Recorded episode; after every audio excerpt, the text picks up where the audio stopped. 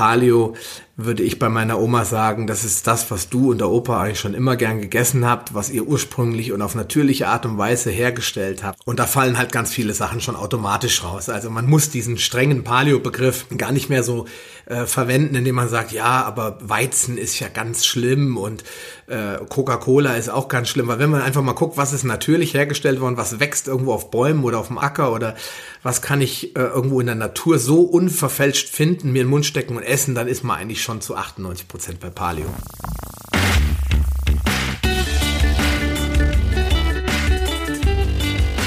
Die Heldenstunde, euer Podcast für ein gesundes und bewusstes Leben. Vor gar nicht allzu langer Zeit war ich zu Gast im Podcast Paleo Lounge. Der Gastgeber des Podcasts und ich, wir haben bis knapp zwei Stunden geplaudert und festgestellt, dass wir uns doch einiges zu erzählen haben.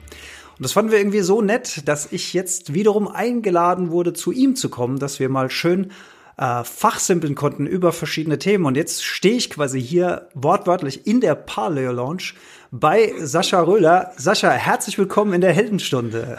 Ja, hallo, danke, dass du mich eingeladen hast. So habe ich ehrlich gesagt auch noch nie einen Podcast aufgenommen. Wir stehen hier vor seinem coolen äh, Schirm hier und sitzen, also stehen so ein bisschen wie in der Telefonzelle und nehmen gemeinsam diesen Podcast auf. Vor allen Dingen habe hab ich in meinem Leben noch keinen örtlich äh, so wirklich eingeschränkten Podcast gemacht, sondern das war immer übers Internet. Also finde ich jetzt auch mal klasse. Super, dass wir das mal machen können. Ja, wir wohnen ja gar nicht so furchtbar weit auseinander. Da hat sich das mal angeboten und dann mal so richtig hier schön die, die, die Kräfte gebündelt und mal gefachsimpelt. Sehr, sehr schön Kaffee trinken. Und jetzt sprechen wir über Paleo. Die erste Frage, Paleo oder Paleo? Das habe ich mich sofort immer gefragt. Ja, das ist eigentlich Geschmackssache. Also das sagt jeder, wie er will. Ich meine, mein erster Podcast hieß Paleo Hex. Ja, da habe ich dann äh, irgendwann nach ein paar Monaten habe ich dann gemerkt, oh, das ist äh, ja eigentlich gar nicht so wirklich richtig ausgedrückt. Mein Ausbilder hat dann immer Paleo gesagt und es kommt ja aus dem Englischen als Paleo und äh, eigentlich gibt's keine Regeln. Ich sag gern Paleo, das klingt irgendwie nicht so, so schnell dahergeschnattert, aber im Prinzip gibt's dafür keine Regeln. Aber bei der Paleo Lounge darfst du gerne Paleo sagen. Okay. Ja. Ähm, der eine oder andere wird das Thema Paleo schon mal begegnet sein im Geschichtsunterricht, ja, in der Schule oder beim Ernährungsthema die sogenannte Paleo-Ernährung. Jetzt habe ich aber von dir gelernt, dass man das Thema eigentlich schon auf den Lifestyle ausweiten kann und das Ganze eigentlich auch als Paleo Lifestyle ansehen kann. Und das finde ich spannend. Fangen wir vielleicht mal mit dem Thema Ernährung an. Wer die Heldenstunde schon länger hört, weiß ja, dass ich mich vegan orientiert mittlerweile ernähre. Ähm, ich finde es aber grundsätzlich spannend, sich verschiedene Ernährungsformen anzuschauen, weil ich denke, sich mit Ernährungsformen zu beschäftigen, bringt einem auch in eine gewisse Richtung. Und ich glaube, für mich festgestellt zu haben, es gibt nicht die eine Ernährungsform, die die richtige für alle Menschen auf dieser Welt ist, sondern sich grundsätzlich mit verschiedenen Ernährungsformen auseinanderzusetzen, zu testen und zu probieren, was funktioniert denn für mich selbst und was funktioniert für mich nicht, finde ich grundsätzlich den richtigen Weg, weil man sich überhaupt schon mal mit Ernährung auseinandersetzt. Deswegen auch spannend, jetzt mal hier reinzugucken, Paleo-Ernährung. Wenn du jetzt deiner Oma in zwei Sätzen erzählen müsstest, was ist das denn überhaupt? Was würdest du, was würdest du da sagen? Äh, meiner Oma müsste ich das gar nicht erklären. Selbst wenn sie noch leben würde, wüsste sie wahrscheinlich eher, was artgerechte Ernährung ist, als dass die Menschen heute noch wissen. Denn bei meiner Oma, da gab es keinen Turboweizen, da gab es auch äh, keine verpackten Lebensmittel, Fertigpizza und Co. Ähm, aber im Prinzip ähm, kann man das wirklich sehr, sehr einfach zusammenfassen, dass äh, der Grundgedanke der Paleoernährung sich an unserer paläolithischen Vorfahren orientiert, also an den Menschen, die so ungefähr vor 200 bis 600.000 Jahren gelebt haben. Man streitet sich immer noch drüber, wann ist der Homo sapiens eigentlich wirklich entstanden und äh, die Hominiden, die davor gelebt haben, gehören die natürlich auch irgendwo mit dazu. Deswegen sage ich einfach mal 2,5 Millionen Jahre, als der Mensch Mensch wurde, bis zur heutigen Zeit ist im Groben und Ganzen oder im Großen und Ganzen das, was man als Paleo be begreifen kann. Wobei, wenn jetzt die Fachleute da zu Wort kommen, sagen die natürlich was anderes. Die sagen, nee, das hört irgendwann vor 100.000 Jahren auf. Entschuldigung, vor 10.000 Jahren auf, als der Mensch sesshaft wurde. Mhm. Und da beginnt auch der Unterschied zu dem Paleo-Fachbegriff, wie er in der Wissenschaft heute diskutiert wird, wo, wie auch Professor Dr. Lauren Cordain das irgendwann mal formuliert hat, als äh, dass er das Buch geschrieben hat, die Paleo-Ernährung, und so wie ich das äh, heute betrachte, und das macht, glaube ich, auch den wesentlichen Unterschied, denn Paleo würde ich bei meiner Oma sagen, das ist das, was du und der Opa eigentlich schon immer gern gegessen habt, was ihr ursprünglich und auf natürliche Art und Weise hergestellt habt. Ähm, und da fallen halt ganz viele Sachen schon automatisch raus. Also man muss diesen strengen Paleo-Begriff gar nicht mehr so äh, verwenden, indem man sagt, ja, aber Weizen ist ja ganz schlimm und äh, Coca-Cola ist auch ganz schlimm, weil wenn man einfach mal guckt, was ist natürlich hergestellt worden, was wächst irgendwo auf Bäumen oder auf dem Acker oder was kann ich äh, irgendwo in der Natur so unverfälscht finden, mir in den Mund stecken und essen, dann ist man eigentlich schon zu 98 Prozent bei Paleo. Ach, spannend, dann ist es ja gar nicht so furchtbar kompliziert. Und ich werde ja manchmal auch gefragt, was ich denn unter einer gesunden Ernährung verstehe. Und dann würde ich in allererster Linie sagen, hört auf, verarbeitete Lebensmittel zu essen. Hört auf, genau. irgendwas zu essen, was verpackt ist, was vom Fließband kommt, sondern greift wieder zu ursprünglichen Lebensmitteln. Jetzt sind wir natürlich mittlerweile in einer Zeit, wo ursprüngliche Lebensmittel stark verfälscht sind. Sie sind hochgezüchtet. Äh, wir haben die moderne Landwirtschaft. Äh, wir haben Turbodünger. Wir haben ausgelaugte Böden. Man sagt den, ähm, den Obst, den Gemüsesorten nach, dass sie gar nicht mehr die Nährstoffe haben, die sie ursprünglich mal hatten. All diese Probleme. Ne? Hat Paleo da eine Antwort drauf? Ja und nein. Ähm, ich glaube, ich muss, muss mal eigentlich ein bisschen zurückkehren zu dem, was du ganz am Anfang gesagt hast, dass du ähm, ja sehr stark dem, dem Veganen zugewandt bist und äh, viele andere Menschen da draußen auch. Und das hat auch seinen guten Grund, denn ähm, wir haben das, die Nahrungsmittel in den letzten Jahren, Jahrzehnten immer mehr verindustrialisiert und das hat dazu geführt, dass eben auch die Fleischproduktion enorm wirtschaftlich werden musste und damit eben auch unmenschlich oder, weil das Wort untierlich gibt's natürlich nicht, aber eben tierunwürdig und äh, eben unglaublich viel Tierleid hinzugefügt wurde, nur damit diese wirtschaftlichen Zweige funktionieren. Und das hat, glaube ich, auch den Veganismus so stark in den Vordergrund gerückt. Und da bin ich auch 100% bei dir und auch bei Veganern im, im Allgemeinen. Ähm, dass wir einfach viel zu sehr weggekommen sind von der Ursprünglichkeit und zwar in allen Bereichen. Mhm.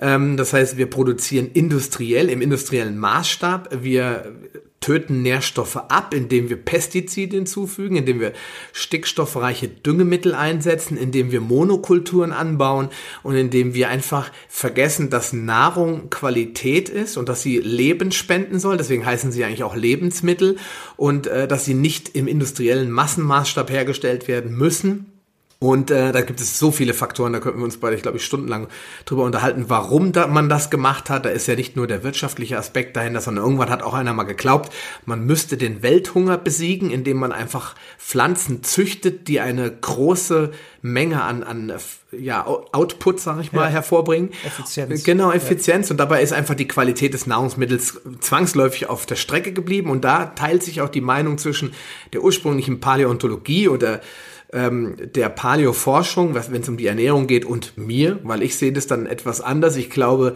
es ist nicht die Aufgabe, all diese Nahrungsmittel zu verteufeln, ähm, sondern sie einfach wieder zu entdecken in ihrer Ursprünglichkeit und dann kann man durchaus auch Getreide wieder in seinen Nahrungsplan einbauen oder in seinen Speiseplan einbauen, wenn man aber beachtet, dass man, wie du gerade eben ja schon zurecht gesagt hast, die Ursprünglichkeit wieder ins Spiel bringt oder auch da wieder zurückkehrt. Weil wenn ich mir angucke, welche Getreidesorten die Menschen gegessen haben, als sie sesshaft wurden, was ihr Überleben ja auch ganz maßgeblich gesichert hat, dann kommt man eben weg von dem Massenturboweizen, äh, der Metrischer geerntet wird und wo mittlerweile 26,8 Millionen Tonnen pro Jahr hergestellt werden von ähm, und kommt wieder zurück zu ursprünglichen Sorten. Und dann isst man automatisch weniger Brot, weniger Nudeln, weil es einfach auch nicht mehr so einfach ist, äh, in großen Mengen das zu konsumieren. Und das ist, glaube ich, der Grundgedanke.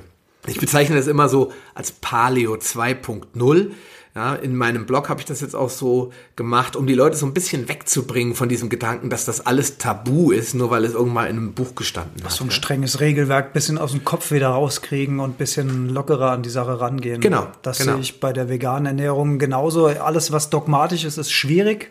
Man muss die Sachen einfach von verschiedenen Perspektiven betrachten und für sich selbst rausfinden, was kann ich für mich, für meine Gesundheit oder auch für den Planeten verantworten und, und wo will ich nicht mehr mitspielen. Also von daher geht es, glaube ich, sehr, sehr d'accord. Du hast gerade gesagt, ähm, Urweizen für viele Menschen ist ja das klassische Vollkornbrot erstmal ein gesundes Lebensmittel. Würde ich jetzt auch jederzeit so ein Weißmehlbaguette oder aus der fertigen Takeaway-Backstube vorziehen. Wenn ich mich jetzt dazu entscheide, mal wirklich, ich sag jetzt mal, ein Brot aus Urkorn, wo kriege ich denn sowas als Feldwald- und Wiesenkonsument heutzutage? Ja gut, äh, dank dem Internet kriegt man heute natürlich alles. Die Reformhäuser, die ich früher mal belächelt habe, die sind natürlich auch dafür maßgeblich verantwortlich, dass diese alten Sorten auch wieder in den Supermarkt oder in eben dieses Reformhaus gekommen sind. Äh, Im Prinzip muss man aber noch mal ein bisschen weiter vorne ansetzen, ähm, damit äh, da nicht auf einmal eine Verständnislücke entsteht, was eigentlich Urgetreide ist, weil viele Leute werfen das durcheinander. Da wird zum Beispiel Buchweizen erwähnt, der gehört offiziell nicht zum Getreide, sondern Buchweizen ist ein, kein Süßgras und ist dann halt botanisch gesehen einfach auch kein Getreide, sondern ist eigentlich ein sogenanntes Pseudogetreide. Ähm, er hat zwar eine getreideartige Form und sieht auch aus und lässt sich auch erfreulicherweise wie Getreide verarbeiten, ist aber kein Getreide. Hingegen Hingegen gibt es andere Sorten, wo Leute noch nie was von gehört haben. Zum Beispiel der Kamut-Weizen oder Khorasan-Weizen, der von den Ägyptern schon vor 6000 Jahren verwendet wurde. Der zählt offiziell zu den Urweizensorten, so wie der Einkorn oder Zweikorn, sagt man mittlerweile nicht mehr. Der Emmer hat man ihn dann mittlerweile genannt. Oder der Hildegard von Bingens Urdinkel. Das sind alles alte Sorten. Es gibt aber hunderte von alten Sorten, die dann mit solchen lustigen Namen daherkommen, ähm, wie äh, Oberkulmer Rotkorn oder laufender Landweizen. Das sind alles Sorten, die vor Tausenden, Hunderten und Tausenden von Jahren angebaut worden sind und die nie verändert wurden, weil es sich nicht gelohnt hat, die genetisch anzufassen, während man die Weichweizensorten, wie zum Beispiel den klassischen Zwergweizen, sich vorgenommen hat, weil er die besten Backeigenschaften hat. Und jetzt kommen wir der ganzen Sache eigentlich schon auf die Spur. Ähm, während man am Anfang vielleicht geglaubt hat, man kann Weizen ähm, äh, in irgendeiner Form züchten oder in großen Mengen produzieren, damit die Menschen nicht mehr Hunger leiden müssen, hat man doch sich sehr schnell an die Bedürfnisse angelehnt, äh, die der Bäcker so hat, damit er sein Brot auch verkaufen kann und die vor allen Dingen die Backshops, die du eben schon erwähnt hast, damit die große Umsätze machen kann. Und da war auf einmal nur noch ein einziges Weizengenom von Interesse und das war das Gluten und das hat dafür gesorgt, dass das Brot gut zu backen ist. Und deswegen ist das Gluten auch relativ schnell und das kann ich jetzt schon mal als kleinen ähm, Fun Fact in den Raum werfen, zu Unrecht als der Auslöser von vielen äh, autoimmunen Reaktionen im Körper verdonnert worden und auch dementsprechend der Paleoernährung verdonnert worden, weil man natürlich geguckt hat, wie viel Gluten ist denn in diesen ganzen Getreidesorten drin und da war der Weizen natürlich an vorderster Front. Dann hat man aus dieser Situation heraus eine Kausalität hergestellt. Man hat dann gesagt, dann ist auch das Gluten natürlich dafür verantwortlich, dass die Leute krank sind und dem ist nicht so, zumindest nicht uneingeschränkt. Und äh, deswegen, das habe ich mir auch so ein bisschen auf die Fahne geschrieben, nicht alles so hinzunehmen, was so behauptet wird, sondern immer ein bisschen tiefer zu bohren und zu sagen, ist das wirklich so? Muss man das dann wirklich meiden? Und es gibt natürlich Fälle, wo das äh, der Fall ist, zum Beispiel bei Zöliakieerkrankungen. Dann ähm, ist das halt so, aber in vielen Fällen ist es eben nicht so. Und die Leute beginnen dann in diesem in dieser analogen Vorgehensweise, du hast es gerade gesagt, alles tierisch ist schlecht, ne? Die mhm. Veganer, viele machen das so. Äh, dann die Paleos sagen, alle Hülsenfrüchte sind schlecht, alle Weizen- und Getreidesorten sind schlecht, Milch ist schlecht, alles, alles schlecht. Es, es kann auch sein, dass das bei manchen Sachen auch wirklich zutrifft. Bei der Kuhmilch muss ich dem leider zustimmen. Aber es gibt halt auch viele Produkte, wo es einfach nicht ausreichend von Lauren Cordain und von all diesen Forschern untersucht wurde. Und dann muss man ganz einfach sagen, hey Leute, glaubt nicht immer alles, was euch jemand sagt. Es ist auch ein glutenfrei Trend im Moment unterwegs und da verbergen sich große Industrieinteressen hinter, wie zum Beispiel die Firma äh, Share, die natürlich kein Interesse daran hat, dass die Leute glutenfrei in Frage stellen, denn sie verkauft ausschließlich glutenfreie Produkte. Und äh, deswegen muss man immer offen bleiben dafür, dass äh, Produkte, die äh, Oma und Opa gegessen haben, aber auch deren Ur-Ur-Ur-Urgroßväter schon gegessen haben, also irgendwelche alten Getreidesorten, dass die nicht auf einmal ohne weiteres schlecht sein können, uns alle krank machen. Da muss irgendwas passiert sein im Laufe der äh, Industrialisierung der Lebensmittel, das dazu geführt hat, dass dieses Nahrungsmittel jetzt eben nicht mehr so wertvoll ist. Hm.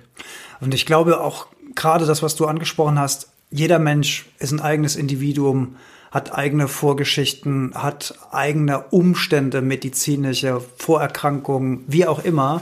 Deswegen diese Pauschalisierung, das ist wirklich ein ganz spannendes Thema. Deswegen bin ich auch immer vorsichtig, wenn ich irgendwo das Heilsame gepredigt sehe und dann denke ich immer so, naja, okay, müssen wir uns mal ein bisschen genauer angucken. Deswegen finde ich es auch klasse, dass wir beide, also ich so ein bisschen vegan orientiert, du paleo orientiert, ähm, wir gehen uns ja hier auch nicht an die Gurgel, sondern wir, Obwohl wir ziemlich eng nebeneinander stehen, Ja, wir könnten das jederzeit wir könnten tun. das äh, physisch gerade tun, äh, machen wir aber nicht. ich glaube, wir hängen noch ein Bild in die Shownotes, oder? Das- wo wir, da- das können wo wir- wir hier so stehen. stehen, so hinter diesem Schirm versteckt. Ja. Ja, ähm, Ernährung. Du hast, du hast gesagt, man kann es im Internet kaufen, man kann es in, in, in Shops kaufen. Warum sollte ich denn jetzt mal drüber nachdenken, nicht jeden Tag in den Backshop reinzugehen und mir da selbst aus irgendeinem Automaten mir den ganzen Tag das Zeug reinzupfeifen? Was würdest du sagen, warum ist das vielleicht nicht so eine ganz super Idee? Dazu habe ich ja mal einen Podcast gemacht und der ist wirklich dadurch entstanden, äh, dass ich irgendeinen Bericht bei Facebook, also hat jemand ein YouTube-Video bei Facebook geteilt und da äh, hat eine Firma, das haben sie, das war irgendwie so eine, so eine ARD-Sendung, so eine investigative Sendung, da hat irgendeine Firma in Dänemark irgendeine auf Pilzen basierende Enzymmischung hergestellt, die äh, bestimmte Aromastoffe, bestimmte Funktionen im Brot herstellte. Dass der eine Enzym ist zuständig, dass das äh, Brot knackig und knusprig wird, das andere dafür, dass es äh, acht Wochen lang so schmeckt wie am ersten Tag. Immer noch so aussieht. Und so aussieht ja. und so weiter. Du kennst ja dieses Ja. Backshop-to-go-Brot wahrscheinlich zur Genüge, wenn du durch Frankfurt läufst.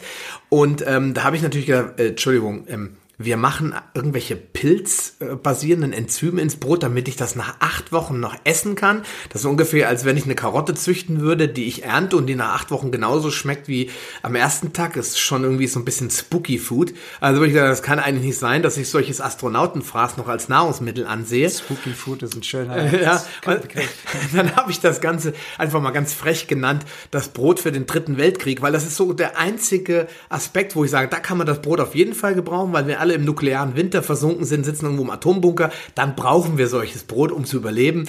Aber der Normalsterbliche, der nicht gerade äh, weiß ich nicht, äh, irgendein Problem hat, äh, was ich jetzt nicht mal in Worte fassen könnte, braucht so ein Brot eigentlich nicht haben, ähm, weil das, was da, diese Enzyme, kein Mensch weiß, was die im Körper anstellen. Ähm, ich sage jetzt auch nicht, trink mal einen Schluck Terpentin, also da steht jetzt nicht drauf, äh, dass das gesundheitsschädlich ist oder doch, ja, vielleicht steht ein Totenkopf drauf, aber die meisten Produkte gehen ja davon, und Menschen, Menschen gehen davon aus, dass die Produkte, die sie essen, unschädlich sind. Und mit diesem Glauben, an, in ein Produkt reinzugehen, es wird schon unschädlich sein, ohne das langfristig zu untersuchen, gerade wenn Pilze im Spiel sind, die ja auch im Körper bestimmte Toxine, Endotoxine herstellen können, sollte ich doch mal gucken, ob das wirklich so ist. Und zwar nicht über drei Wochen, sondern vielleicht über mehrere Monate. Ja? Schwierig dann, das ethisch wieder irgendwie in Einklang zu bringen. Menschen machen Versuche, wenn man eigentlich glaubt, das Brot ist bestimmt nicht besonders gut und dann lässt man Menschen das testen, ist das ethisch in Ordnung? Fragezeichen. Bei Tieren brauchen wir gar nicht drüber reden, aber das Brot hat mich einfach ähm, sowas von abgestoßen in dem Moment, dass ich, weil einfach diese Nährstoffe, die da drinnen sind, diese Enzyme, diese negative Wirkung haben. Und das Zweite ist natürlich, das sage ich auch immer wieder in, in verschiedenen anderen Zusammenhängen, Brot ist ja ein Lebensmittel. Das heißt, die, Na die Inhaltsstoffe eines Brotes, die leben oder die haben mal gelebt. Zum Beispiel die Weizenpflanze. Und wenn ich das Leben dieser Pflanze in mich aufnehmen will, und äh, wenn man vor allen Dingen, wenn man sich vegan ernährt, dann sollte man ja überlegen, wie kriege ich jetzt die Nährstoffe alle rein? Da muss ich so unverfälscht wie möglich konsumieren. Das heißt, ich darf nicht äh, zu viel kochen. Ich, deswegen ist ja Rohvegan so ein Trend. Ich darf nicht äh, so viele Giftstoffe zu mir nehmen, weil das die Nährstoffaufnahme hemmt, hemmt und etc. pp. Und wenn ich dann in dieses Brot reingucke, dann habe ich all diese Probleme versammelt in einem Brot. Ich habe einmal ganz viele Zusatzstoffe, die meine Zellen schädigen, die abgelagert werden, die der Körper als schlechte Stoffe erkennt, die er im besten Fall irgendwo in die, äh, ins Gewebe einlagert. Im äh, schlimmsten Fall wandert es über die Blut-Hirn-Schranke irgendwo in den Kopf und weiß der Geier, was es da anstellt. Dann habe ich äh, Antinährstoffe, die im Brot drinne sind. Jetzt muss man dazu sagen, was sind Antinährstoffe? Ich weiß nicht, ob deine Zuhörer das schon mal gehört haben. Das sind Nährstoffe, die das Gegenteil tun von dem, was Nährstoffe eigentlich tun sollen. Sie ernähren dich nicht, sondern sie rauben dir Nährstoffe. Und die bekanntesten Antinährstoffe sind eben sogenannte Fremdeiweiße, wie das Gluten zum Beispiel. Das Gluten ist ja eigentlich ein Kombistoff. Das, was gefährliche daran ist, ist jetzt Gliadin. Das ist eine der beiden. Es gibt ein Glutinin und ein Gliadin. Die, das ist ein Antinährstoff. Dann in Hülsenfrüchten findet man ganz oft Phytinsäure oder Phytate. Das ist ein Antinährstoff, der wird aber abgebaut, immer dann, wenn ich Lebensmittel natürlich ursprünglich behandle. Zum Beispiel durch Gärprozesse, durch Fermentierung, durch Sauerteigherstellung, durch schonende Teigführung etc. pp. Halte ich mich also an das, was Opa und Oma schon wussten, dass ein Brot eben eine Zeit braucht, habe ich das Problem damit gar nicht. Nun, das wissen wir beide, der Backshop hat die Zeit nicht. Das heißt, der mischt die ganzen äh, Mehlmischungen zusammen, da kommt Wasser rein, dann wird das Brot zu allem Übel gar nicht, also es darf gar nicht gären, es darf gar nicht leben. Das heißt, es kann auch kein Leben im Brot entstehen, weil die Bakterien, die sich dort jetzt ansiedeln, anfangen, das Brot fluffig und lebendig zu machen, die kommen erst gar nicht zum Zug und dann landet das Brot auch schon im Backofen.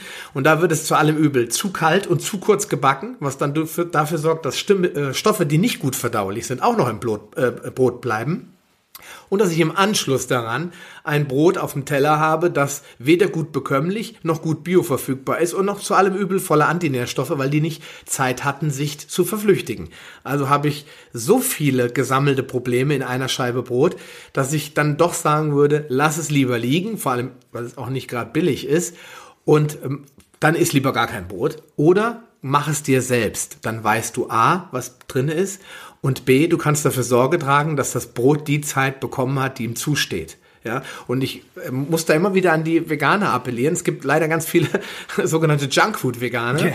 ja, die sehr viel äh, Zeug in sich reinstopfen und futtern und Hauptsache ist nichts Tierisches drin. Aber man muss natürlich schon ein bisschen darauf achten, dass die Nährstoffe, die man oder die Nahrungsmittel, die man zu sich nimmt, dass die auch in irgendeiner Form einen natürlichen Prozess durchlaufen haben. Und das ist das, was ich eben mit Paleo 2.0 auch angedeckt, äh, angedeutet habe. Ich sehe das nicht ganz so streng oder äh, bin da auch nicht so dogmatisch unterwegs, bin aber der Meinung, wenn wir uns von diesem Natürlichkeitsprinzip verabschieden, vor allen Dingen bei Brot und bei solchen Sachen, die gefährliche Inhaltsstoffe beinhalten, unter anderem auch eben Hülsenfrüchte, dann muss ich mit Konsequenzen rechnen, sei es Verdauungsstörungen oder langfristig eben auch autoimmune Erkrankungen. Ne? Wow, wer hätte gedacht, dass so viel zu der Frage Brot, ja, weil ich denke gerade so an die an die normalen Konsumenten, weißt du, die auf dem schnellen Weg zur Arbeit schnell mal noch ein Teilchen oder schnell mal noch ein Brötchen. Was gibt's da für eine schönere Lösung, als eben mal schnell in den Backshop rein? Genau. Wirfst irgendwie, ich weiß nicht, ob man da Geld einwirft oder ob da noch überhaupt jemand an der Theke steht, weiß ich nicht, kaufst. Roboter Bread. I don't know. äh, zack, du hast dein, dein, dein, dein Teilchen, steckst in deine, in deine äh, Papiertüte, rennst weiter und, und während du dann zu deiner Arbeit rennst, ziehst du dir das noch schnell rein mit dem Gefühl, ah, Gott sei Dank, ich ich, ich habe noch was im Magen.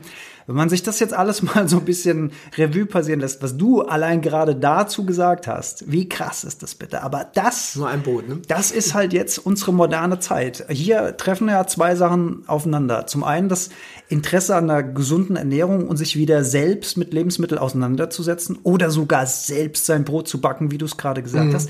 Das braucht natürlich seine Zeit. Mhm. Das hat eine gewisse Lernkurve. Du musst ja auch erstmal begreifen, wo du die Zutaten, äh, also richtig gute Zutaten und jetzt nicht die Fertigbackmischungen, die du irgendwo kaufen kannst, sondern die Zutaten, die da auch wieder rein sollen. Also da ist ja auch eine Lernkurve. Und das steht eben dem entgegen, dass wir in einer Zeit leben, wo wir gefühlt keine Zeit haben, uns um so Sachen zu kümmern, weil wir irgendwie im Hamsterrad drinstecken, weil wir funktionieren müssen und weil ja genau diese Industrie sich deswegen bildet, also diese schnell verfügbare Lebensmittelindustrie, um diese Lücke zu schließen für Leute, die dafür glauben, keine Zeit mehr zu haben oder wirklich keine Zeit mehr zu haben. Hm. Oder vielleicht auch die Prioritäten falsch setzen. Das glaube ich. Also ich glaube, das ist ein, ein großes Problem. Ich meine, du befasst dich ja sehr viel mit dem ganzen Thema äh, Social Media und wie die digitalen Medien uns äh, auch auslaugen. Und ich glaube, viele Leute setzen den Fokus ganz falsch. Und äh, ich bin selbst davon betroffen. Ich bin jetzt nicht der Allerheilige hier, der Messias, der alles richtig macht,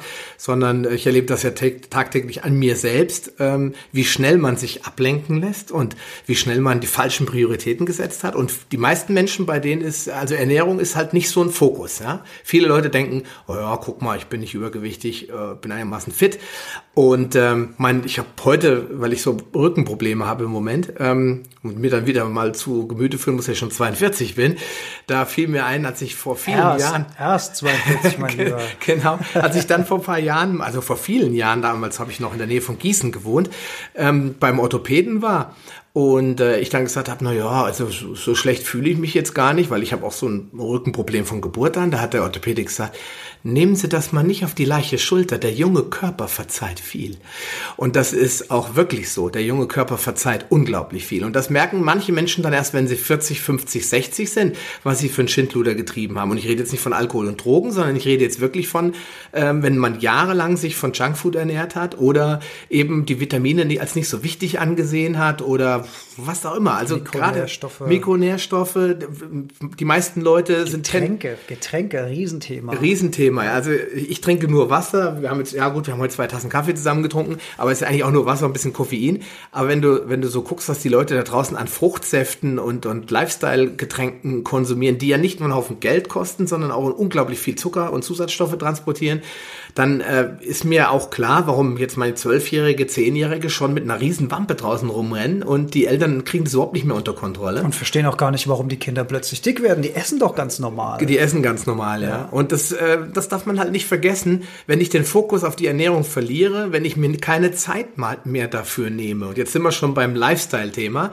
Ähm, dann kann ich auch nicht erwarten, dass mein Körper mich mit Vitalität belohnt.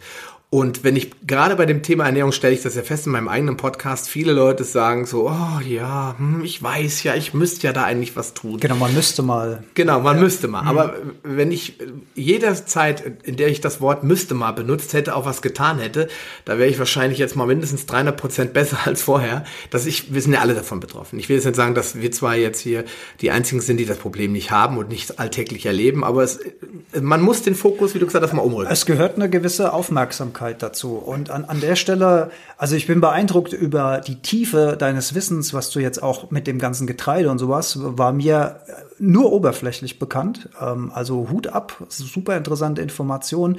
Aber so tief muss man ja als Normalkonsument nicht einsteigen. Man muss nee. sich einfach mal ein paar Dinge bewusst machen. Das ist das, was ich in mich reintue, ist das, was mich gestaltet. Ja, wenn ich den ganzen Tag Fastfood in mich reinnehme, dann sehe ich halt irgendwann aus wie ein Burger. Das ist halt, das ist halt ganz genau. normal. Super size me. Ja, wirklich, das ist einfach ganz normal. Das müssen wir uns einfach bewusst machen. Und jede Verführung da draußen, jedes Zuckerteilchen, jedes Eis, das summiert sich mit der Zeit. Genießt diese Sachen, nehmt die zu euch, wenn ihr mal Lust drauf habt, aber macht das bewusst und macht es nicht, weil es einfach nur gerade verfügbar ist oder weil es da gerade steht oder weil ihr an einem Schild vorbeilauft, wo euch die Werbung anlacht und ihr wieder verführt werdet, sondern trefft diese Ernährungsentscheidungen einfach bewusst. Das ist, glaube ich, ein ganz wichtiger Schritt, diese bewusst, dieses Bewusstsein zu entwickeln. Was tue ich denn da den ganzen Tag in mich rein und wie viel? Auch mal äh, eine Ahnung, Fingerspitzengefühl für die Menge bekommen.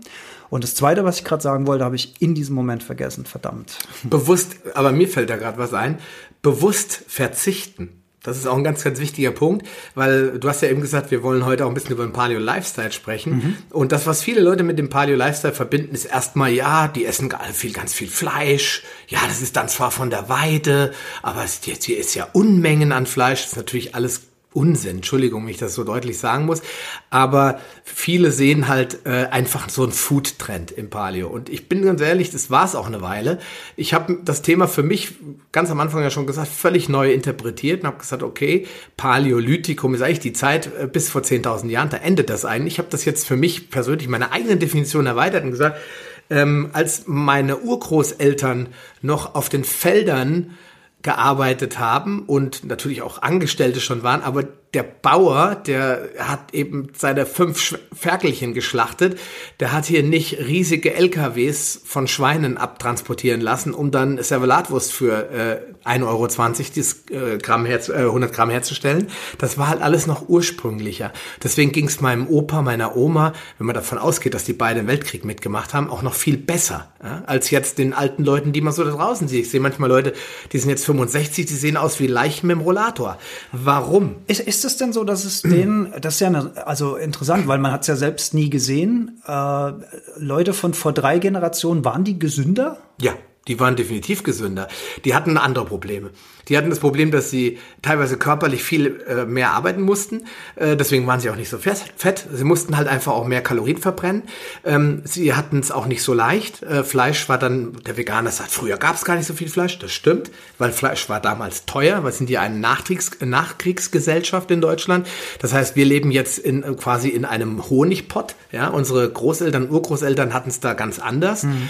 Und äh, das war natürlich das Sonntagsbraten und dann gab es vielleicht mal noch mal eine Frikadelle oder faschiertes, ja, also wirklich einfaches Fleisch. Ja. Ansonsten war eher Obst, Gemüse und Kartoffeln und Salat und sowas. Meine Oma hat ganz viel Kohl gegessen. Es gab ganz viel eingemacht, Kürbis, Kirschen, alles, ja. was die Bäume so hergegeben ja. haben. Ja, die waren natürlich gesünder, weil es kam alles irgendwo aus dem eigenen ähm, aus dem eigenen Haushalt, aus dem eigenen Garten. Genau, für den, für den Eigenverbrauch. Was, was, ich, was ich nicht vergessen will, du hast es mit den Schweinen gesagt, ja. die wurden natürlich auch ganz anders gefüttert. Ja. Das ist halt auch so ein Punkt, was wir heute in der Massentierhaltung haben. Also das, was an diese Tiere verfüttert wird, die dann als Currywurst oder Hotdog irgendwo am Stand landen. Ja. Das will man ja gar nicht wissen, was da drin ist. Das ja. ist ja auch der Punkt. Ne? Alles, was, alles, was da drin ist, isst du mit. Ja. Das ist ja ganz logisch. Und äh, ich kann da äh, auch die, die vegane Denkweise verstehen ähm, bis zu einem gewissen Punkt, sage ich mal, weil wenn es darum geht, Tierleid zu 100 Prozent zu verhindern, ist es unmöglich. Ähm, dazu habe ich mal ein sehr, sehr spannendes Interview mit äh, Julia Tulipan geführt, die ist ja auch Biologin und hat sich sehr stark auch mit Evolutionsbiologie auseinandergesetzt und mit Zoologie. Und hat gesagt, es kann auf diesem Planeten gar keine Zeit geben ohne Tierleid, äh, weil wenn ich ein Weizenfeld anlege und das flüge und äh, das dünge und mit Pestiziden begieße, dann zerstöre ich auch jede Menge andere Tiere und Lebewesen. Jetzt nur äh, zu sagen, das sind aber keine Tiere, nur weil die klein sind oder weil die Mikroorganismen sind. Genau genommen sind wir ja auch Tiere. Wir gehören zur Klasse der Säugetiere und äh, dementsprechend muss man da die Definition ein bisschen gerade rücken und sagen, es kann keine Zeit ohne Tierleid geben. Das jetzt, äh, wie das viele leider machen, zu beschränken auf die Tiere, die äh, Namen haben, auf vier Füßen laufen und in der Regel auf dem Bauernhof leben und natürlich von uns Menschen vorzugsweise geschlachtet und gegessen werden, ist mir ein bisschen zu einfach. Und deswegen muss man natürlich ähm, da schon das ein bisschen ja deutlich machen, dass es nicht geht auf diesem Planeten ohne Tierleid. Es sei denn, wir ernähren uns von Luft und Liebe. Das hat meine Oma immer gesagt, das wäre das Beste. Dann kann auch keiner zu schaden. Aber es ist einfach, äh, ich habe es einfach mal nicht weit genug gedacht. Und wir leben nun mal in einer modernen Zeit und wir müssen versuchen, das Ursprüngliche mit dem Modernen auf, ja, irgendwie zusammenzubringen, ohne dass dabei zu viel Tierleid entsteht. Und das ist das, was ich an Paleo so fantastisch finde, ist, dass erstmal die Ausbeutung der Tiere grundlegend abgelehnt wird. Ausbeutung der Tiere heißt, ich schlachte Kälber, damit ich an die Milch der äh, Mutterkuh rankomme und daraus äh, äh, Camembert machen kann. Da bin ich strikt dagegen. Wenn es äh, um den Milchgenuss geht, dann ausschließlich aus Milchwirtschaft, die das Kalb am Leben lässt. Das gibt es in der Tat. Dann ist der Milchbedarf natürlich gering, also hoch, also der Milchoutput, sage ich mal, ist gering, weil natürlich das Kalb mittrinken will und dann kann ich natürlich auch nur sehr, sehr teure Produkte anbieten. Und ähm, dann kommt aber hinzu, dass ich auch beim Milchkonsum generell aus der Palesicht aufpassen muss, weil auch sehr viele schlechte Stoffe in der Milch drin sind weil das eben für ein anderes Säugetier gedacht ist als für den Menschen. Und dann sollte das wirklich ein super Genussmittel sein, wie, eine, wie ein Glas Cola oder, äh, weiß nicht, irgendwas anderes. Super Genussmittel wie ein Glas Cola. Ja, das ist ja direkt ja, Grenzen. Ja, nee, ich meine jetzt, also das sollte halt, wenn ich jetzt ein Also man Käse will was esse, besonders Gutes tun. Wenn ich, jetzt, wenn ich eine Pizza ja. esse und sage, jetzt habe ich mal Bock auf eine Pizza und da ist jetzt halt Soul, Käse. Soul Food. Soul Food, ja, genau. dann, dann, dann muss ich mir bewusst sein, dass ich da eventuell nicht weiß, woher kommt der Käse. Dann muss ich das eben bewusst genießen. Oder wie ich am Anfang gesagt habe, eben dann bewusst verzichten, indem ich dran vorbeilaufe und sage, nee, da ist Käse drauf oder das ist eine Junkfood-Bude oder das ist Back to go oder was immer. Da verzichte ich, ich habe jetzt Riesenhunger und hätte jetzt Bock da drauf, aber ich verzichte aber ich mache es eben nicht. Genau. Und dann kommen wir zu dem, zu diesem Lifestyle-Faktor des, des Essens nach Bedarf. Weil das ist jetzt, wir haben jetzt über Ernährung gesprochen, aber wir haben ja noch nicht darüber gesprochen, warum ich überhaupt die ganze Zeit esse. Weil in dieser modernen Welt entsteht ja dieser Eindruck, ich muss immer essen. Ja, ähm, ich weiß das noch, als ich ein Kind war, hat meine Mutter immer gesagt, iss was. Ja, und äh, dann, dann wird groß und stark wirst. Genau, mich groß und stark werde. Und ja. dann war ich jugendlich. Und dann hat meine Oma immer gesagt, isst doch mal wieder was. Du musst da zwischendurch mal was essen. Und du kannst doch nicht keinen Hunger haben. Du wächst doch, du bist doch im Wachstum. Mhm. Und dann war ich irgendwann Student und dann kamen die ersten Ernährungstheorien auf den Tisch. Man muss fünf bis acht Mal am Tag essen, aber kleine Mahlzeiten, genau. damit man auf jeden Fall schlank bleibt. Nicht so belasten und äh, ja. über den ganzen Tag die Energie verteilt. Aus diesen ganzen Begriffen könnte man so ein richtig schönes Bullshit-Bingo machen, weil es ist natürlich alles das, das ist niemals wissenschaftlich nachgewiesen worden, das ist einfach behauptet worden. Und in der Paleoernährung, deswegen finde ich das wieder so gut, kann man ja gucken, wie war es denn damals und wie hat denn die Evolution das Überleben des Menschen gesichert.